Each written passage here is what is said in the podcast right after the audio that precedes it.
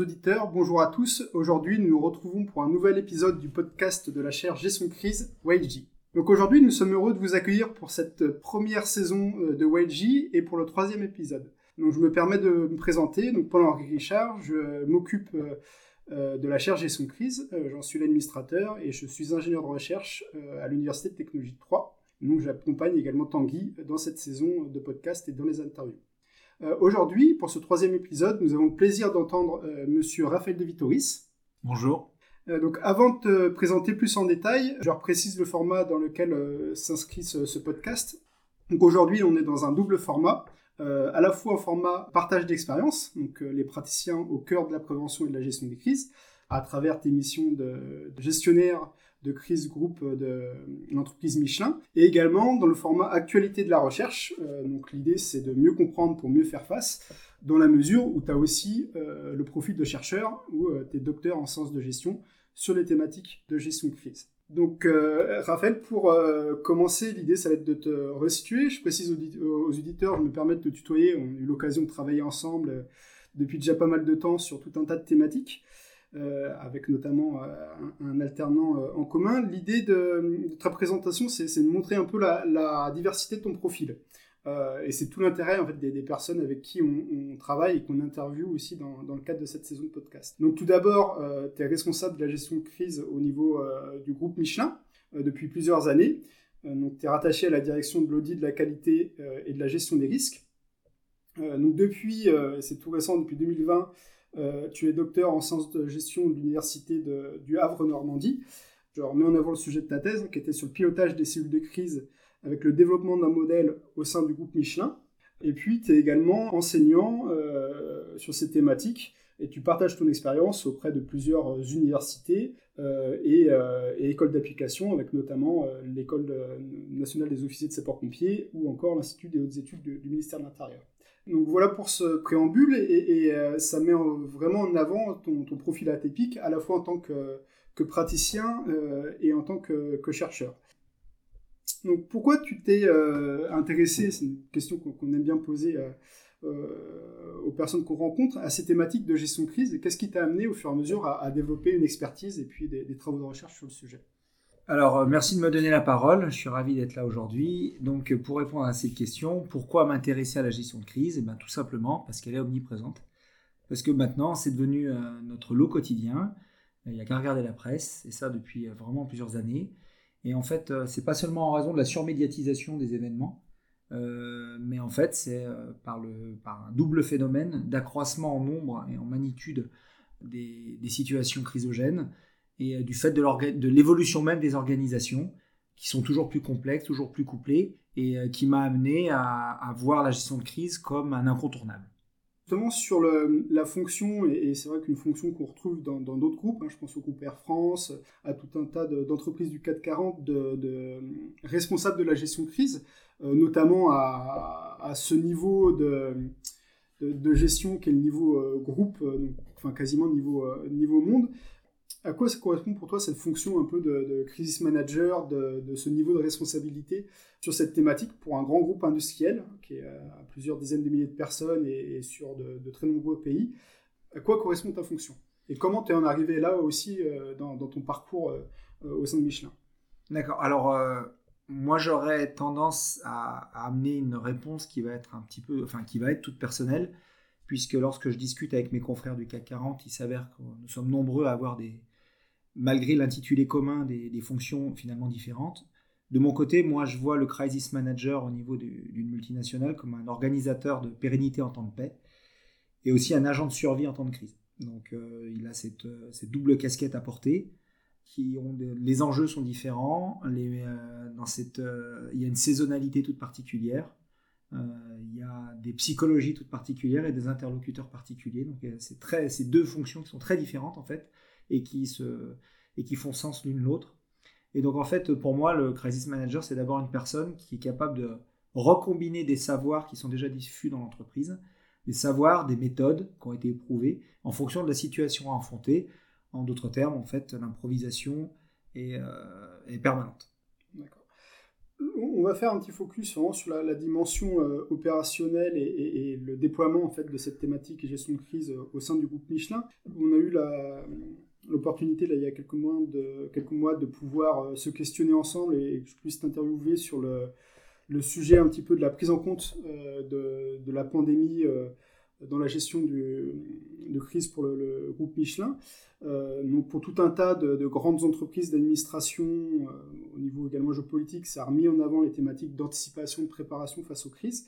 toi, sur ce concept, et, pas forcément avec le prisme associé à la pandémie, mais comment tu définis un petit peu ce concept? Comment ça s'inscrit au sein du groupe Michelin? Est-ce qu'il y a une définition de la crise, euh, à la fois d'un point de vue personnel et d'un point de vue du groupe industriel?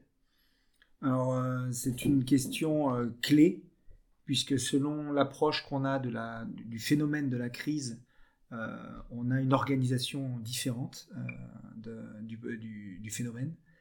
Donc, si on regarde la littérature, il y a plusieurs approches qui se sont succédées à travers les années. Ça a été brillamment démontré en particulier dans, une thèse d'un monsieur qui s'appelait Passé en 2011, euh, qui montrait qu'en fait il y avait un courant plutôt euh, par l'impact, une approche plutôt par l'impact, où on voyait une crise d'abord par le prisme de ses conséquences, c'est comme ça qu'on l'a qualifié, avec une vision très opérationnelle, très réactive, euh, qui a après donné naissance à une approche plutôt sectorielle, dans laquelle on, abordait la crise d'abord par ses causes, avec euh, l'idée que c'était que l'expression de dysfonctionnement, et qu'en ce sens, il y avait euh, une anticipation possible de, des crises possibles.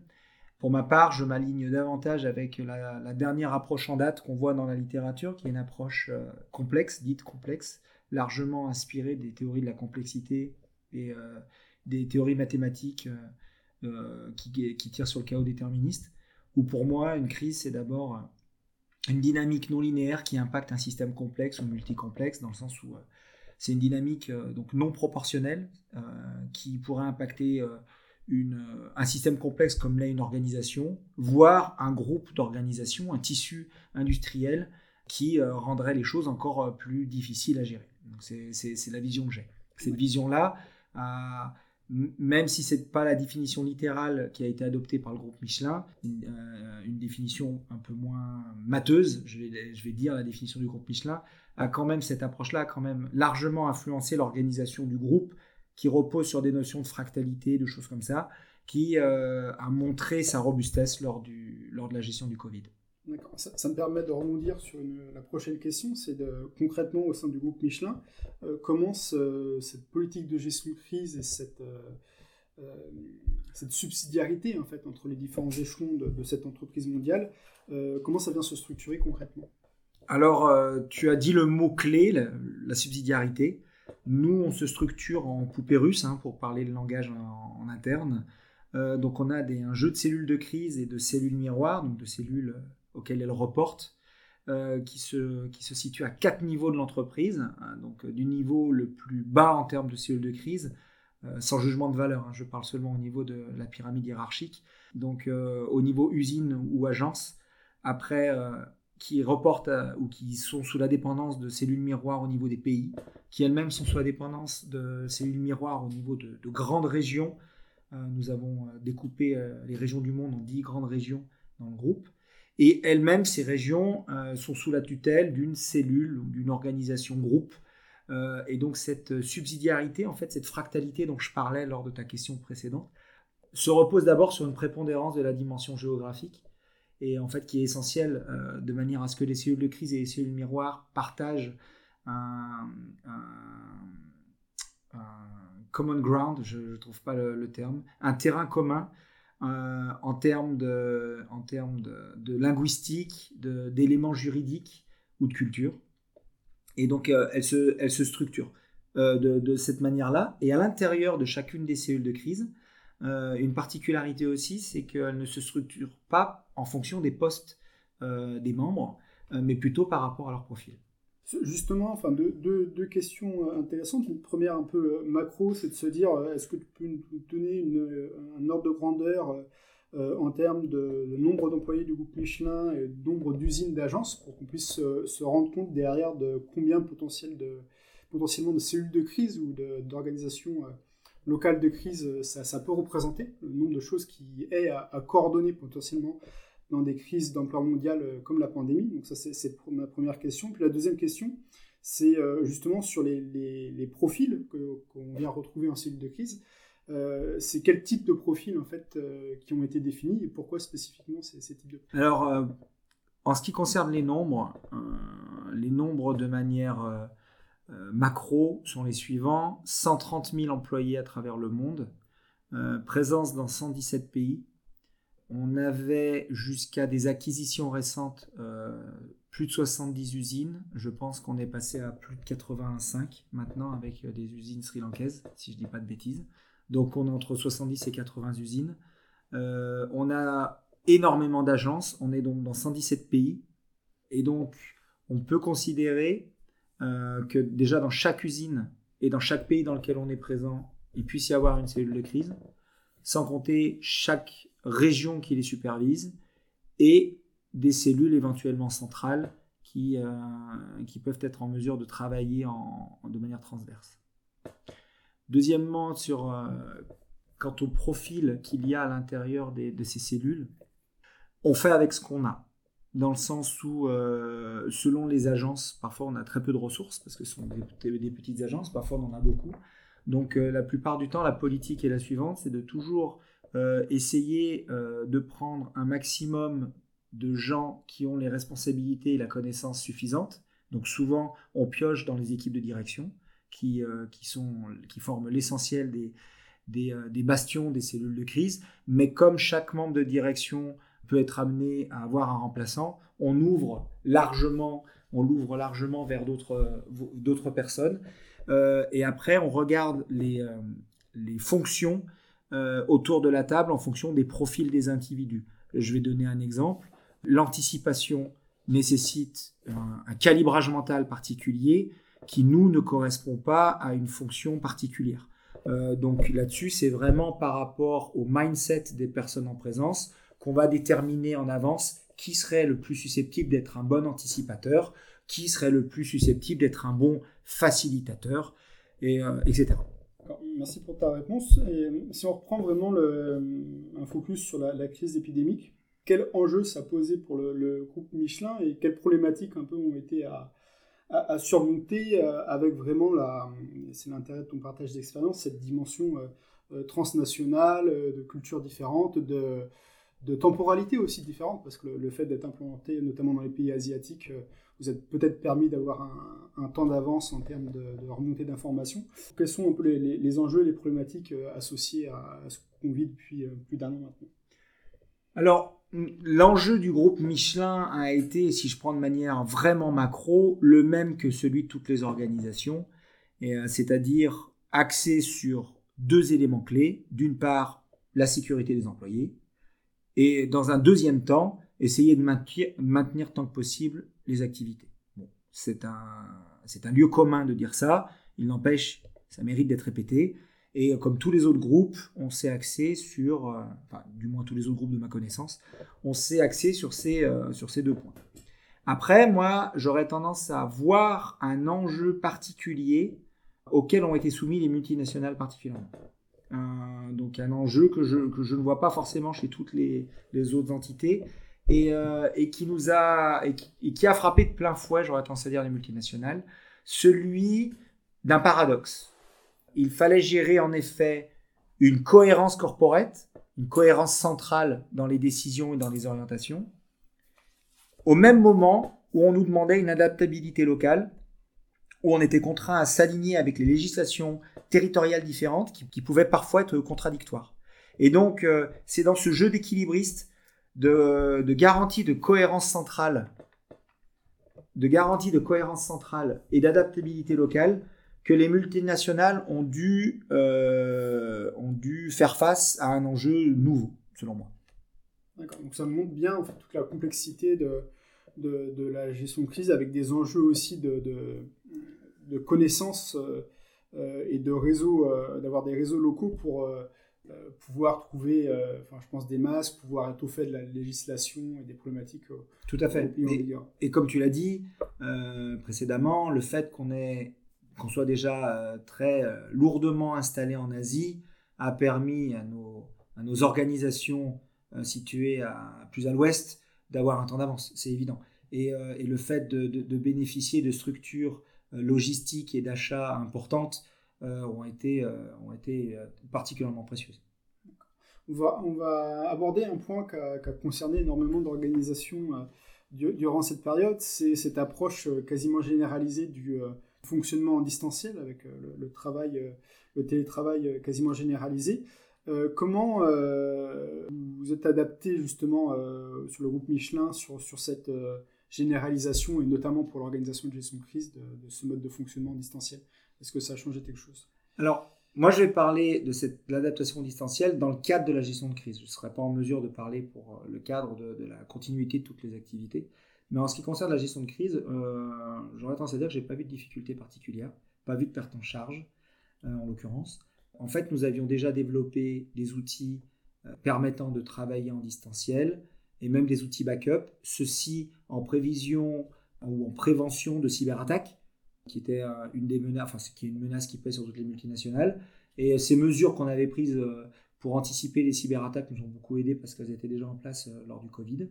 Et en fait, euh, nous, ce qui, on, a, on, a, basé notre fonctionnement distanciel avec notamment la régularité des points à des créneaux acceptables pour tous les continents. Ça, ça c'est toujours une petite difficulté des multinationales, c'est que réunir à peu près tout le monde aux mêmes heures, euh, demande un peu de souplesse euh, calendaire, mais on y arrive. D'accord. Et justement, quand, tu mets en avant cette, cette importance de la, facilitation, hein, de, la, conduite de réunions euh, multi-cellules de crise, enfin de reporting et de, derrière de, décisions à prendre, c'est comment, tu mettais en place un peu ces, règles de fonctionnement, je pense notamment à des points de, à des points de situation ou quel, partage de, de paroles, quel, quel mode de, communication justement pour pouvoir, euh, dans, tous ces, points réguliers, euh, avoir quelque chose qui lissait justement ces, les différents types de biais Alors, l'idée c'est que ça a été très cadré. On avait des points très réguliers, donc à des heures où on avait un maximum de participants.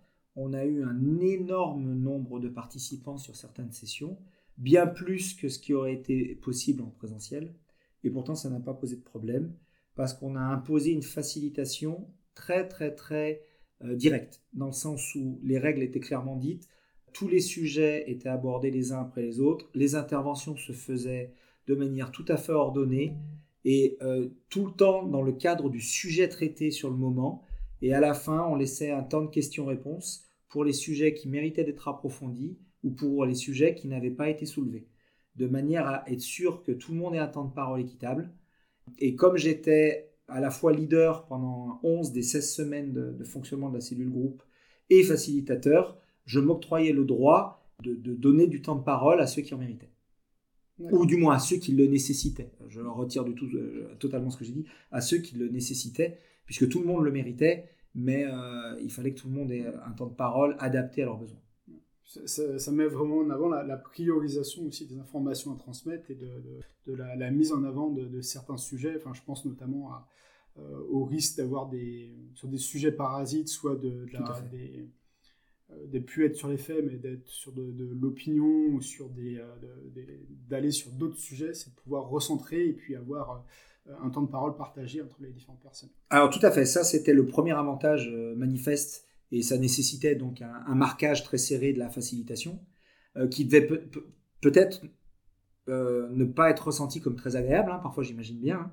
Euh, mais le deuxième élément qui était une énorme valeur ajoutée, c'était ça permettait le sense making, qui est donc un concept issu de Carl Weck pour la gestion de crise.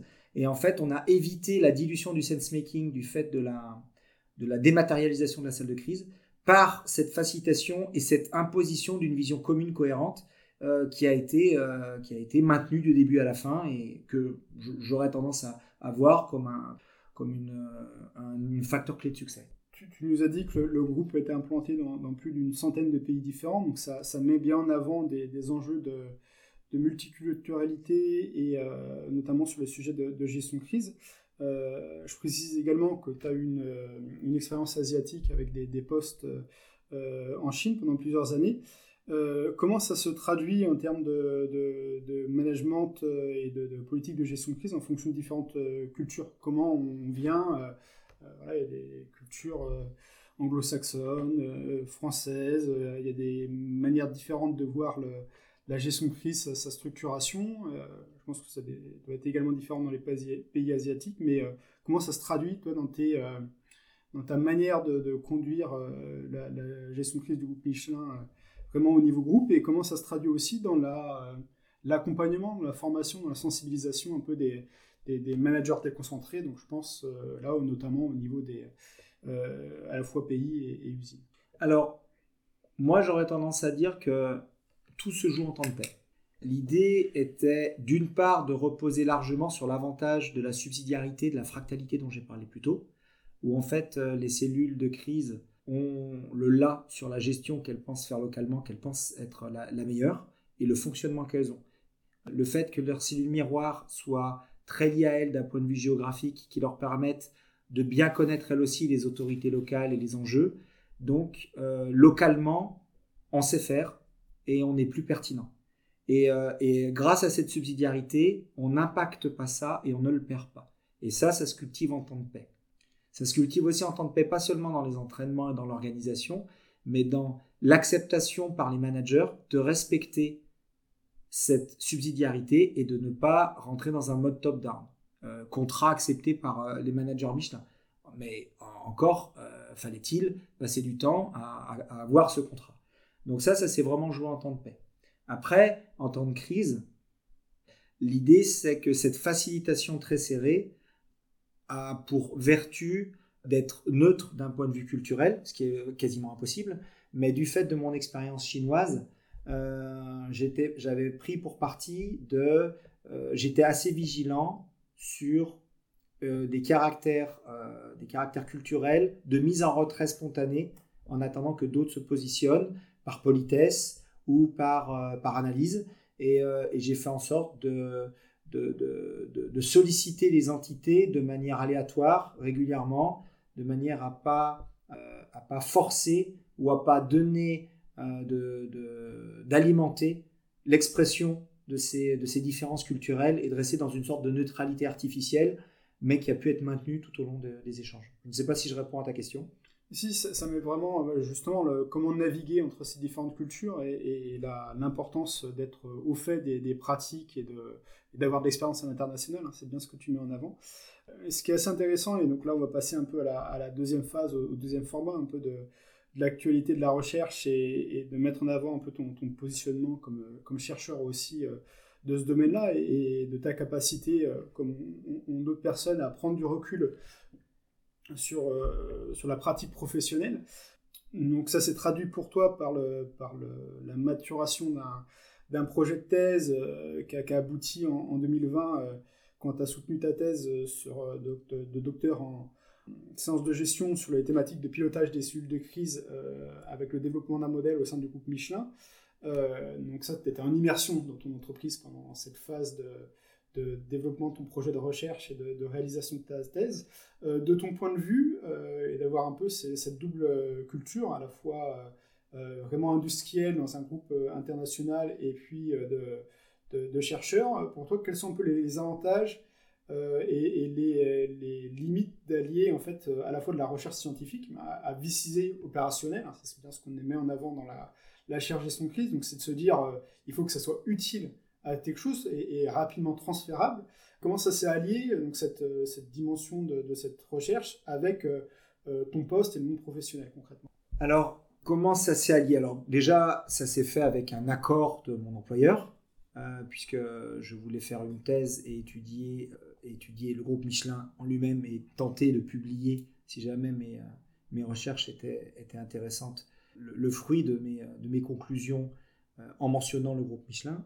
Donc j'ai eu cet accord-là. Donc ça s'est fait euh, de, manière tout à fait aisée avec l'aval de mon employeur, sans condition aucune. Donc là-dessus, pas de difficulté. Après, moi, j'y ai vu beaucoup d'avantages et qu'est-ce qui l'a motivé qu'est-ce qui a motivé cet élément-là? C'était des, les avantages dont je vais parler sont justement les éléments, les, objectifs que j'avais. Donc j'ai eu de la chance, ces avantages anticipés ont été, ont été ressentis. D'une part, c'est d'essayer d'aller chercher des meilleures pratiques ailleurs. Euh, à mon sens, les entreprises souffrent de leurs lacunes scientifiques euh, en sciences de gestion, puisque la science de gestion produit beaucoup, mais que les entreprises s'en nourrissent peu.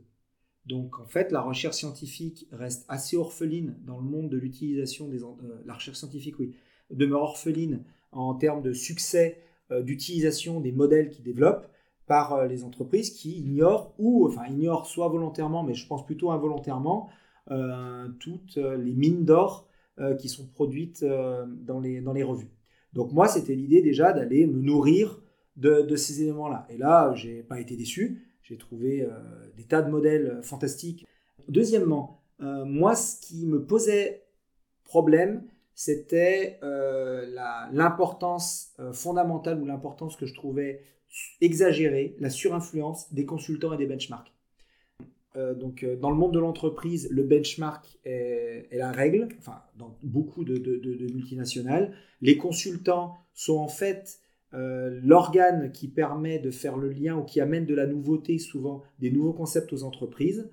Lorsqu'on analyse un peu, parfois, ça repose sur des généralités ou même parfois sur des éléments de recherche, mais qui ont malheureusement été édulcorés pour pour essayer de, de, manufacturer des, des, nouvelles approches, et c'était pas assez.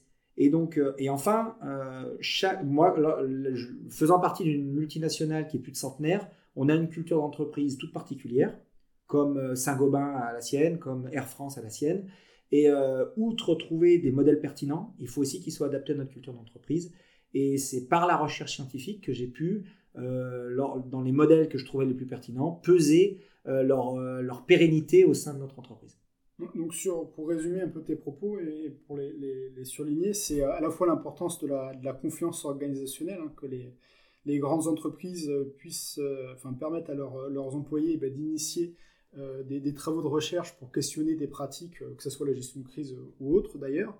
Et, et, puis en fait l'intérêt de ce questionnement qui, qui, rejaillit en fait derrière dans la manière de faire et dans l'amélioration des processus de l'entreprise. C'est cette dimension euh, que surligne bien, euh, tu mets bien en avant sur la, euh, ton dernier propos, c'est de se dire, c'est vraiment le chercheur embarqué, avec jusqu'à aller dans la, théorie ancrée, c'est de se dire, en étant à l'intérieur de, l'entreprise, ça permet de s'alimenter de son expérience, d'aller chercher ailleurs aussi, c'est ce qu'on demande aux, chercheurs à travers la veille, à travers le, questionnement et la remise en question, mais euh, tout simplement ça, permet d'enrichir la vision de l'entreprise euh, euh, et, derrière d'améliorer sa performance. Si, on reprend une, approche un peu plus conceptuelle sur la gestion de crise, pourquoi sur ces différents, sur son évolution de, l'évolution de ses caractéristiques, on est dans une logique de crise de plus en plus complexe à gérer, au sens structurel, présence d'incertitude, euh, effet systémique. C'est pas forcément un, point de vue euh, qu'on retrouve dans toute la littérature scientifique, mais en tout cas dans les ressentis qu'on a et dans, les, dans les, la qualification des crises actuelles. Tu, tu l'as bien mis en, préambule à tes propos de dire qu'on rentre dans le, dans le, temps des crises hein, concrètement, et on le, vit pleinement en ce moment, mais face à cette augmentation de complexité. Pourquoi il y a, cette augmentation de complexité et comment ça se, traduit en termes de gestion et tout simplement comment on y fait face, quel concept on mobilise pour euh, absorber cette complexité de la gestion de crise? Alors, moi, je, donc, déjà, c'est un point de vue que je partage, euh, que euh, ces crises sont de plus en plus complexes à gérer. Alors, moi, j'y vois plusieurs raisons. Premièrement, enfin, les deux premières raisons que je vais avancer sont en lien avec la théorie des accidents normaux euh, qui avait été développée par Perrault, c'est que le niveau de complexité de nos organisations va croissant et le niveau du couplage des activités de ces mêmes organisations va croissant. Ce qui veut dire qu'on augmente le risque statistique de n'importe quel dysfonctionnement et qu'en plus, ces risques statistiques auront une plus grande magnitude avec un plus gros effet boule de neige. Donc la nature même, la digitalisation ou le tout data dans lequel on est entré amène annonce des crises plus nombreuses avec une plus grande magnitude. Donc là, c'est le premier point. Pourquoi les crises sont de plus en plus complexes à gérer? C'est parce qu'on a beaucoup, beaucoup, beaucoup travaillé sur euh, l'aspect organisationnel de la crise, mais on a eu une vraie négligence sur l'expression des biais cognitifs au sein des cellules de crise. Pendant longtemps, on l'a négligé. Il y a eu pas mal d'études sur les biais cognitifs qui, commencent à, à, poindre, mais très peu sur les biais cognitifs exprimés en cellules de crise. Or, il y a pas mal de choses euh, et pas mal de travaux à faire, me semble-t-il. Et euh, quelque chose en lien qui, me vient à l'esprit, c'est la spécialisation de l'expertise, qui peut être source de biais, qui est source de biais selon moi. Et, euh, en fait, on voit que les experts en, gestion de crise sont super spécialisés, ou sont de plus en plus super spécialisés, et qui rendent la gestion de moins en moins pertinente avec une vision globale de, moins en moins, de moins, en moins efficace. Euh, et, pourquoi ça? Parce qu'en fait, ce que je vois en gestion de crise, c'est que l'expertise avant, dans la gestion des crises qui était moins complexe, l'expertise qu'on peut voir apparaître se, basait d'abord sur le concept de méta-règles. Euh, maintenant, l'expertise se base d'abord sur l'expérience. Alors, ce qui semble être une, logique implacable, puisqu'il y a une étymologie, étymologie pardon, commune entre les deux mots, mais baser l'expertise sur l'expérience, c'est ouvrir la porte à des biais de confirmation et toute foultitude de biais. Et c'est des choses qu'on n'a pas forcément beaucoup abordées dans la littérature, au moment même où, je le répète, les crises sont plus en... enfin, les organisations sont plus complexes et plus couplées. Merci pour cet euh, éclairage et ça permet aussi, question de complexité, de, mettre en avant un élément euh, majeur qui joue sur cette complexité, c'est la question euh, la dynamique euh, d'une crise, donc sa temporalité et, ses différentes phases. Euh, comment la, compréhension un peu de, la temporalité d'une dynamique d'une crise peut permettre de, prendre du recul et de, pouvoir anticiper, d'assurer une, gestion de crise où on est, je ne vais pas dire pas surpris, mais où on a parfois quand même un coup d'avance et où on n'est pas euh, en permanence face à des, ruptures stratégiques. On parle bien sûr de, de linéarité, d'une crise de non-linéarité, de, rebond. Euh, on a les exemples des différentes vagues épidémiques. On peut potentiellement aller sur une quatrième, mais comment, euh, comment on peut avoir une compréhension de cette, de cette temporalité d'un événement? Alors, j'aurais tendance à dire que j'aurais tendance à me porter en contradiction avec beaucoup de, littérature sur la temporalité des crises, euh, dans laquelle euh, on voit souvent des signes avant-coureurs, une montée, un pic, une redescente, un rebond, ces choses-là, euh, qui déjà ont été mis à mal, ces schémas, par les crises, les cyberattaques mondiales de 2017, NotPetya et Wadakrai, dans lesquelles, qui étaient des crises qui étaient à la fois immédiates et holistiques, euh, donc qui ne respectaient pas du tout cette temporalité et qui ont comment dire, mis à mal bien des organisations. Donc déjà, la temporalité des crises telle qu'elle a toujours été vue euh, n'est un, modèle qui m'a pas convaincu. On a maintenant une difficulté absolue, c'est d'avoir une vision globale. Toujours parce que du fait de la complexification de nos, systèmes et de leur couplage. Donc on ne peut pas anticiper puisqu'il n'y a pas de linéarité. La crise linéaire, je ne la connais pas, parce que si elle existait, il y aurait un principe de proportionnalité qui rendrait tout prévisible, et ça ne l'est pas. Donc en fait, euh, euh, l'idée, c'est au contraire d'éviter la, non-linéarité en acceptant ou en assumant tout de suite qu'on se trompera et qu'on sera surpris. Il ne faut, pas se préparer à être surpris, comme, euh, comme Lagadec par exemple nous l'avait bien démontré. Il faut accepter d'être surpris, ce qui est autre chose. Et selon moi, et donc, il faut éviter d'être la dinde de Taleb.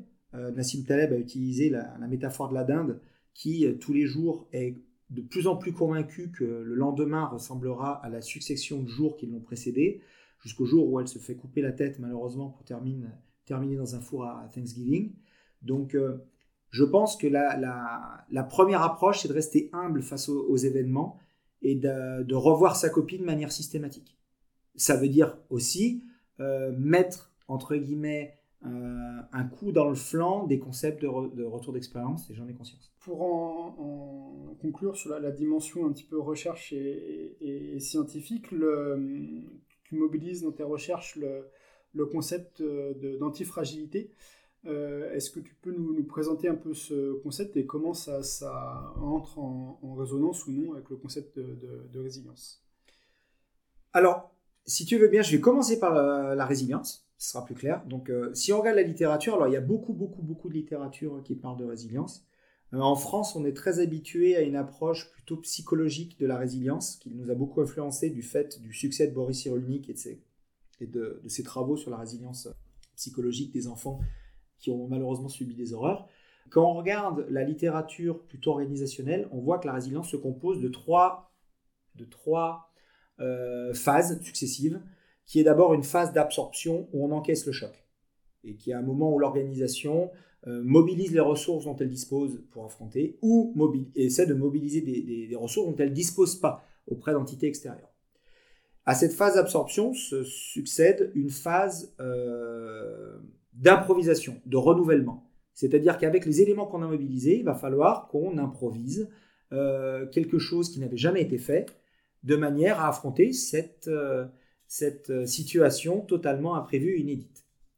Et enfin, à cette, à cette situation de renouvellement se succède une phase d'acquisition où en fait on capitalise, et c'est là où le concept de retour d'expérience euh, prend toute sa valeur.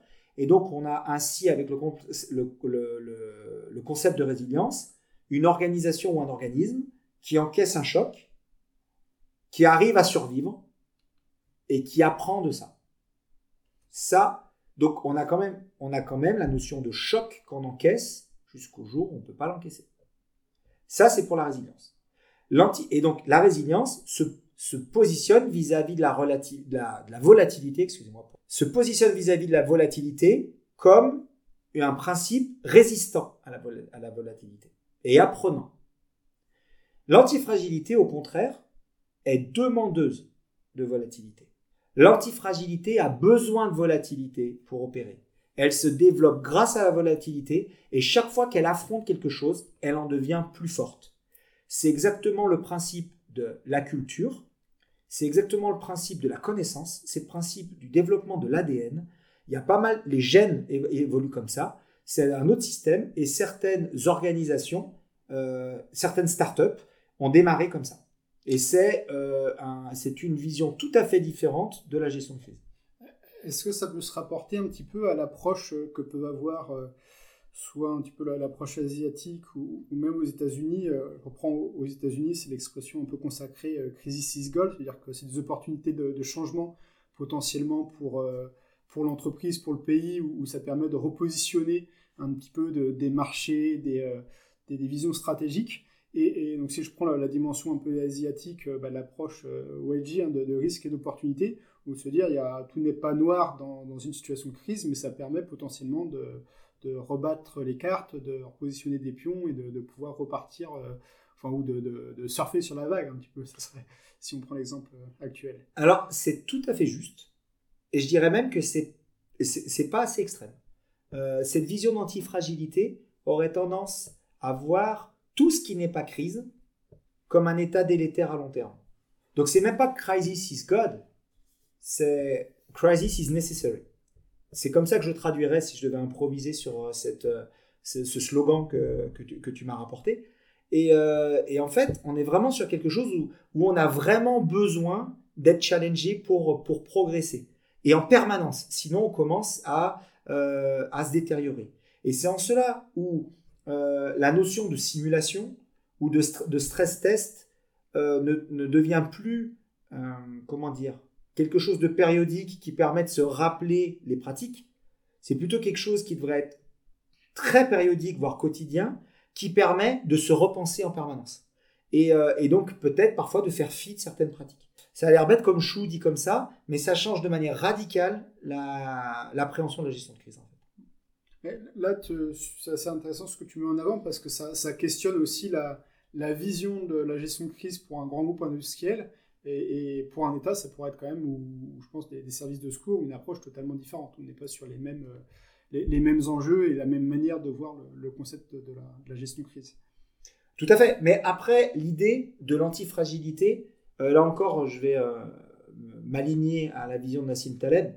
Il faut regarder l'antifragilité pas comme quelque chose qui vient, qui est meilleur ou moins bien que, la, résilience ou, que la, résistance. Euh, en fait, il faut voir, quelque, euh, faut voir la gestion de crise comme un phénomène qui le complète. Nassim Taleb parle de, curse by dimension. Je vais donner un exemple. Euh, on peut être un habitant des États-Unis.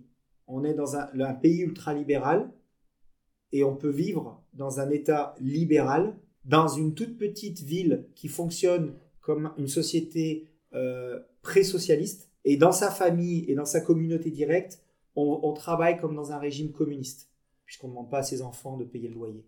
Et en fait, il n'y a pas de contradiction. On est la même personne et on évolue dans différentes dimensions avec différentes dynamiques. Et elles se complètent.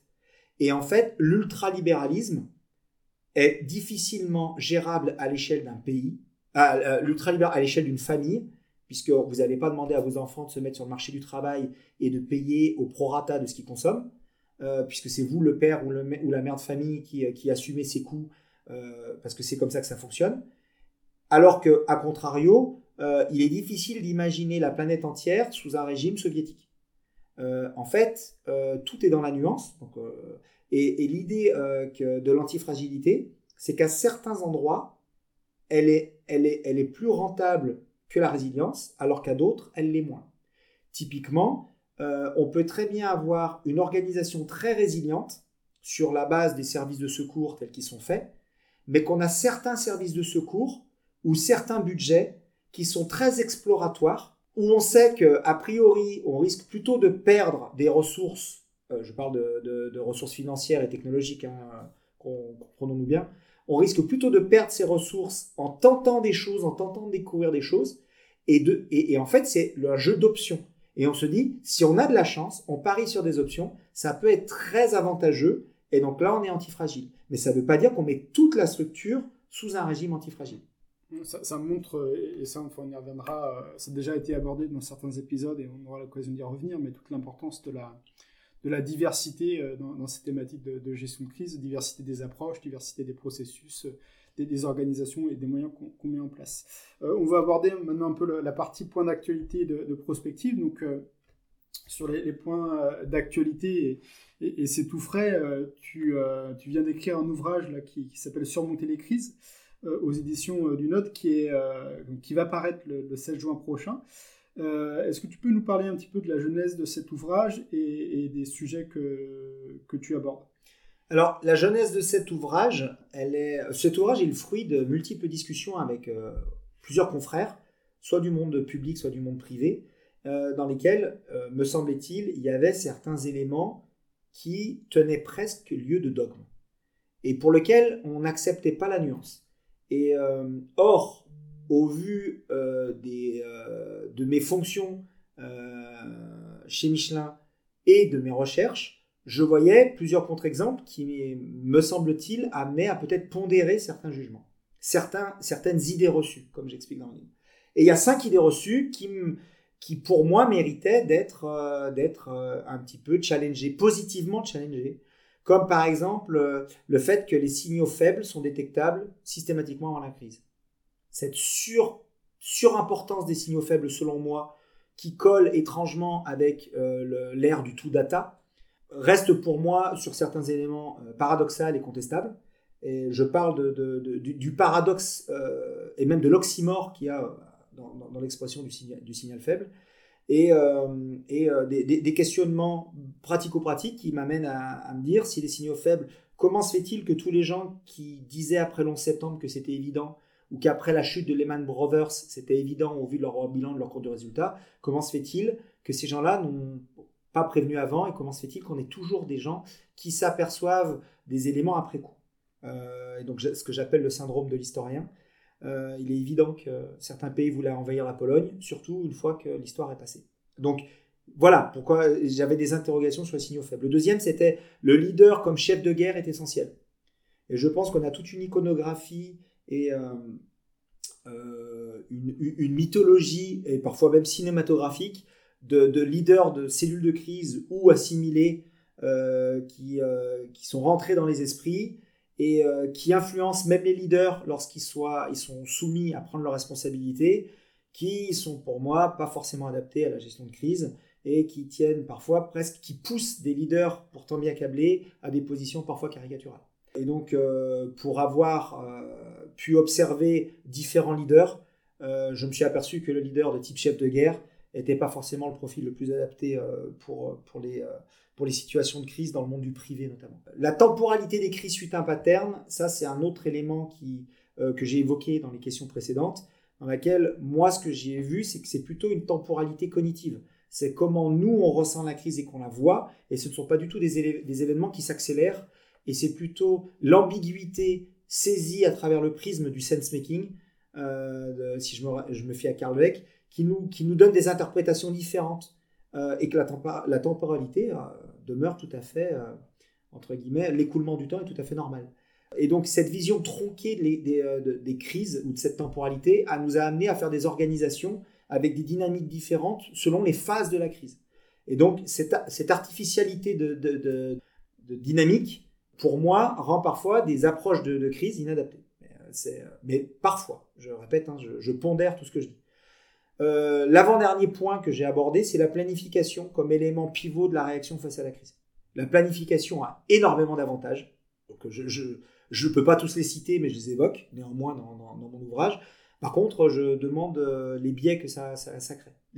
D'ailleurs, les défenseurs même de la planification disaient que ça créait euh, certains biais dans lesquels tout ce qui est hors de la planification semble hors sujet, peut être euh, occulté ou, ou ignoré par les membres de la cellule de crise. Enfin, il y a pas mal d'éléments. Et donc, moi, ce que je voulais, c'est rendre à la planification, rendre à la planification son statut seulement de planification et enlever sa valeur quasi talismanique qu'on voit à l'intérieur des organisations.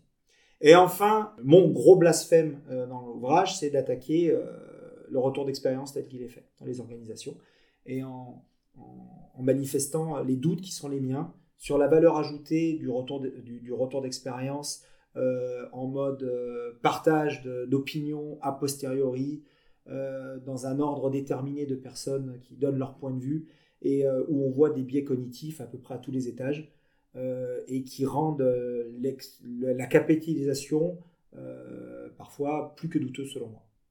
Donc c'est essentiellement qu'est-ce qu'on qu'est-ce qu'on en retire de, cette pratique de retour d'expérience et comment ça se traduit dans le dans l'apprentissage organisationnel et dans, ce qu'on peut en faire, ce qu'on peut en mobiliser. Et l'idée c'est d'avoir une position constructive dans chacun de ces pour chacun de ces points en disant bah voici quelles seraient mes propositions là encore, au vu de mes expériences et au vu de la, littérature que j'ai abordée, euh, pour euh, peut-être trouver des choses pour compléter ces pratiques et, euh, pour en, combler les lacunes que je décris plus tôt dans chacun des, chapitres. Merci pour la présentation de l'ouvrage, ça donne envie de s'y plonger.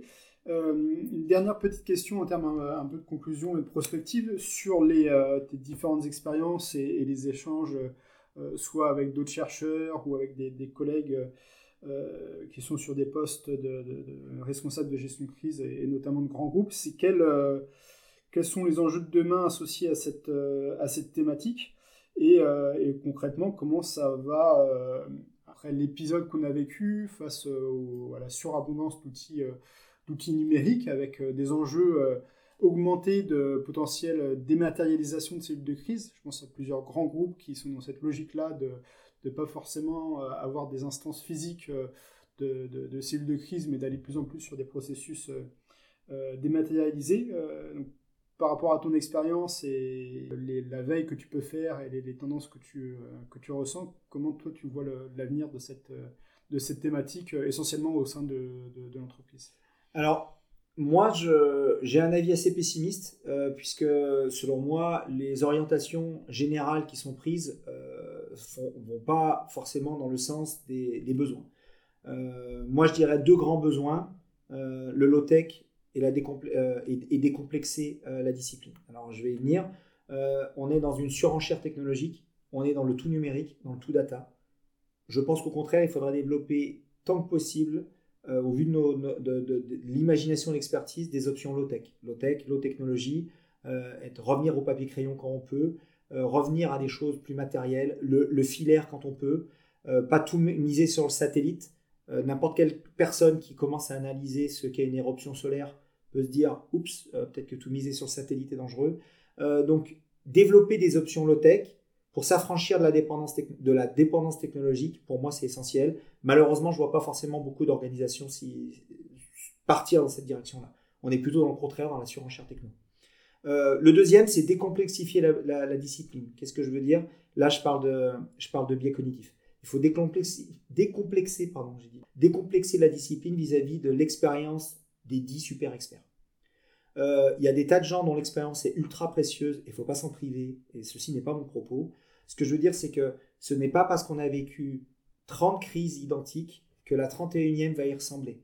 Et donc peut-être que parfois, il faut avoir l'humilité de, miser sur le bon sens paysan et des systèmes qui marchent. Et donc il faut décomplexer les acteurs de la gestion de crise qui sont autour de la table par rapport aux personnes euh, qui peuvent être présentes et qui euh, manifestent une expérience apparemment plus grande. Par là et par cette petite métaphore ou cette, euh, ce petit point de vue, ce que je veux dire, c'est regardons les biais, regardons les biais des autres, regardons les nôtres. On n'arrivera pas à, s'en affranchir. Par contre, d'un point de vue organisationnel, il y a des techniques de manière à en limiter les effets. Et là encore, c'est quelque chose pour lequel je trouve que les, organisations ne misent pas, ne misent pas encore. Euh, et pourtant, euh, pour prêcher ma paroisse et, euh, et, pour aller dans le sens des retours d'expérience, nous avons des retours d'expérience enregistrés sur des crises depuis les années 60 on a des, on a des, kilomètres linéaires de, rapports, de retour d'expérience, qui est soi-disant un gage de progrès. Et pourtant, on a toujours les mêmes, les mêmes fiascos au niveau des crises.